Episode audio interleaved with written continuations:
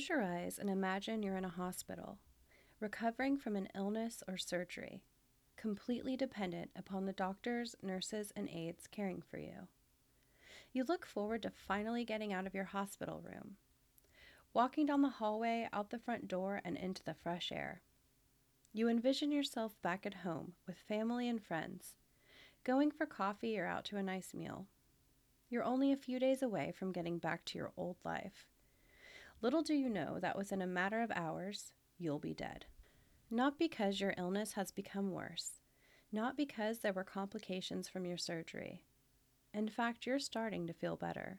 No, today you will die because the person caring for you, the one who brings you water when you're thirsty, an extra blanket when you get chilly, has decided that you will die. Your sweet, smiling angel of a nurse is really an angel of death. Angels of death in the medical field are called healthcare serial killers, or HSKs. These killers can be difficult to discover, but there are a few warning signs that many of these people share. HSKs tend to make their coworkers nervous. They often have a history of depression and may appear to have a personality disorder. An obvious red flag is a higher number of deaths during the employee's shift. Many HSKs are drawn to working the night shift. It's common for angels of death to target the most vulnerable of patients, namely infants and elderly people. Psychologists have identified the top three types of HSKs the malignant hero, the sadistic killer, and the mercy killer.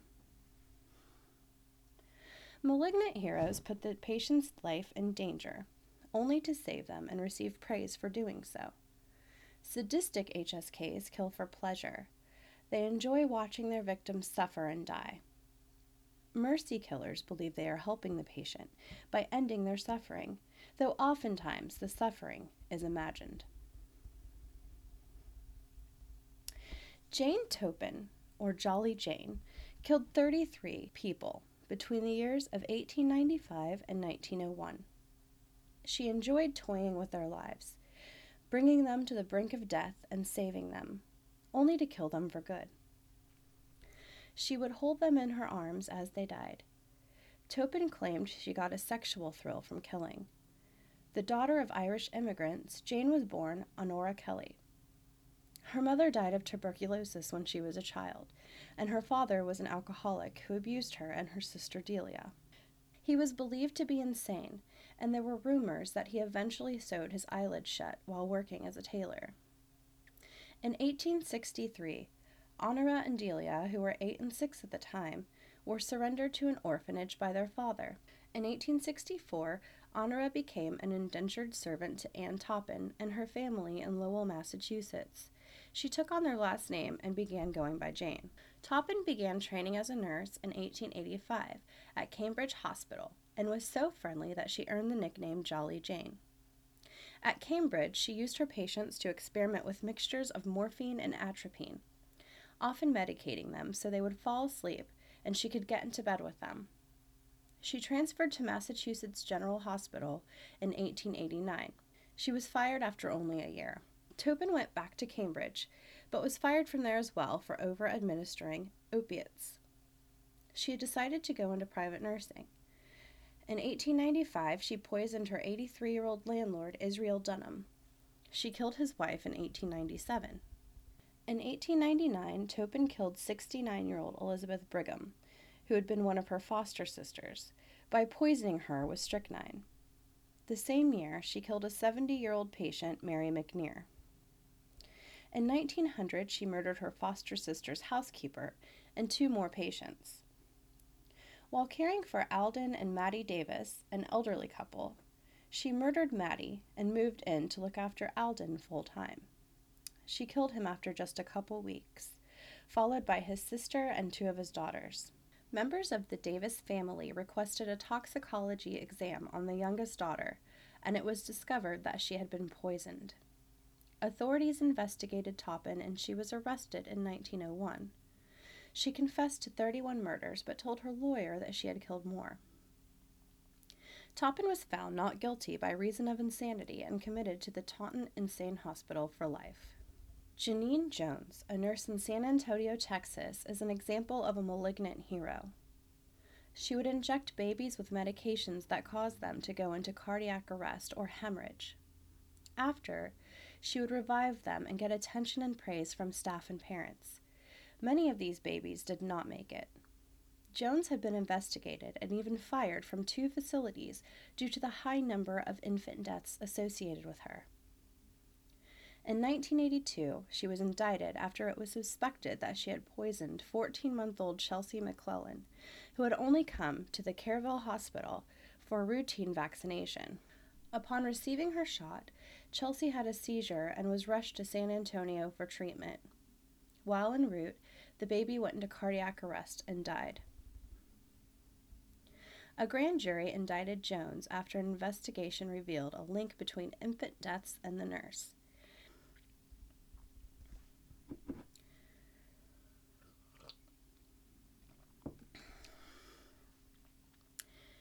During Chelsea McClellan's autopsy, succinylcholine, a medication used to paralyze muscles during surgery, was found in her blood.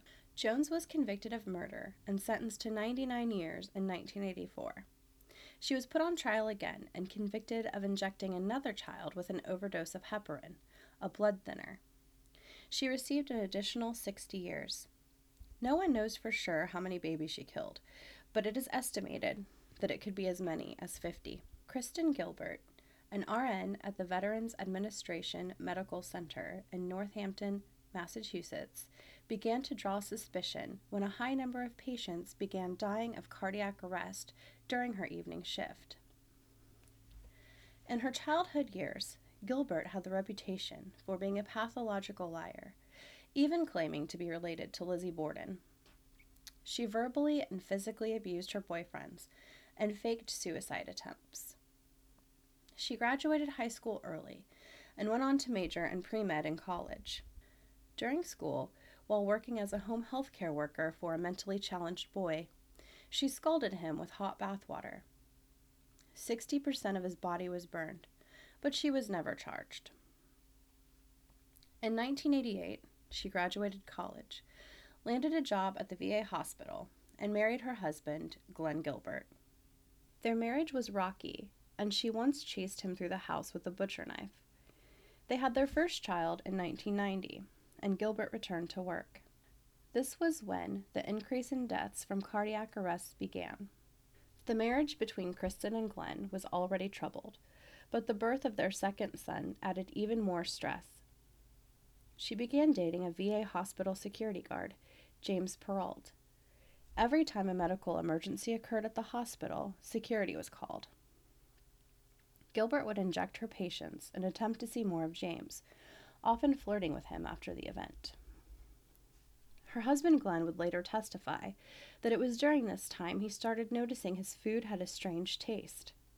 He was convinced she had tried to poison him. Kristen's boyfriend James had told her she had to leave her husband or they were finished. She chose James, leaving Glenn and the two boys behind. Gilbert moved into her own apartment.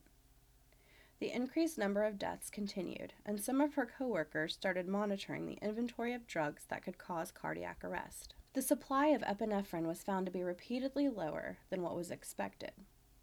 When three nurses reported their suspicions in 1996, Gilbert was investigated. Investigators discovered that she had been inducing massive heart attacks in her patients by injecting their IV bags with large amounts of epinephrine. She became increasingly erratic, even calling in a bomb threat to the hospital. Gilbert served 15 months in federal prison for the threat. While she was incarcerated, the hospital's death rate returned to normal. Several of her patients were exhumed, and epinephrine was discovered in their bodies, even though the medication had not been prescribed to any of them. With the investigation heating up, Perrault broke things off with Gilbert in 1996, and a month later she attempted suicide and was admitted to a psychiatric ward. At her trial two years later, Perrault testified that Gilbert had confessed to killing her patients.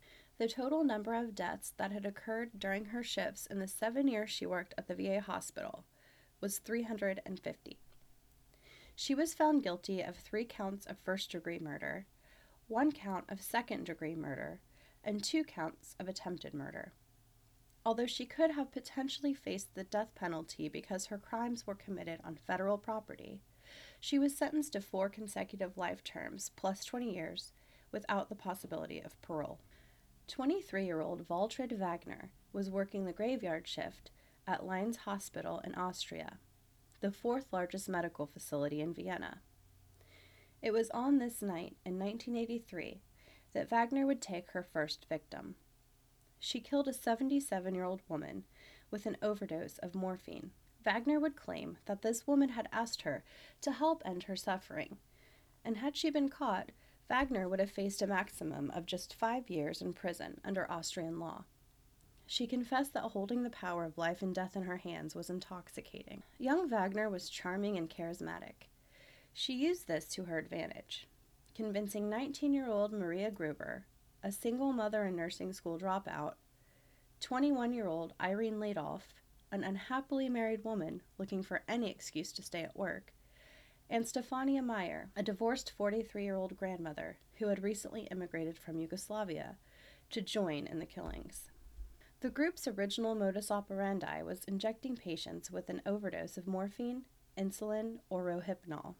Maybe in an attempt to dodge the suspicion of missing drugs, they went on to develop what they called the water cure. One of these women would hold the patient's head down and pinch their nose while another would pour water down their throat until they drowned. The patients endured an agonizing death. It took between 45 minutes to an hour for each of them to die using this method. Nothing was suspected because elderly patients often have fluid in their lungs at the time of death. Though Wagner and Leidolf claim their actions were mercy killings, many of these patients were not terminally ill. In fact, some were killed simply for wetting the bed. One death in 1988 appeared suspicious, but investigators were unsuccessful in finding any evidence of a crime.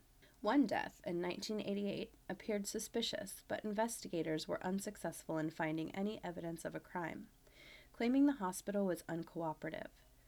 The women were finally caught when a doctor overheard them chatting about past murders and discussing potential future victims at a local tavern.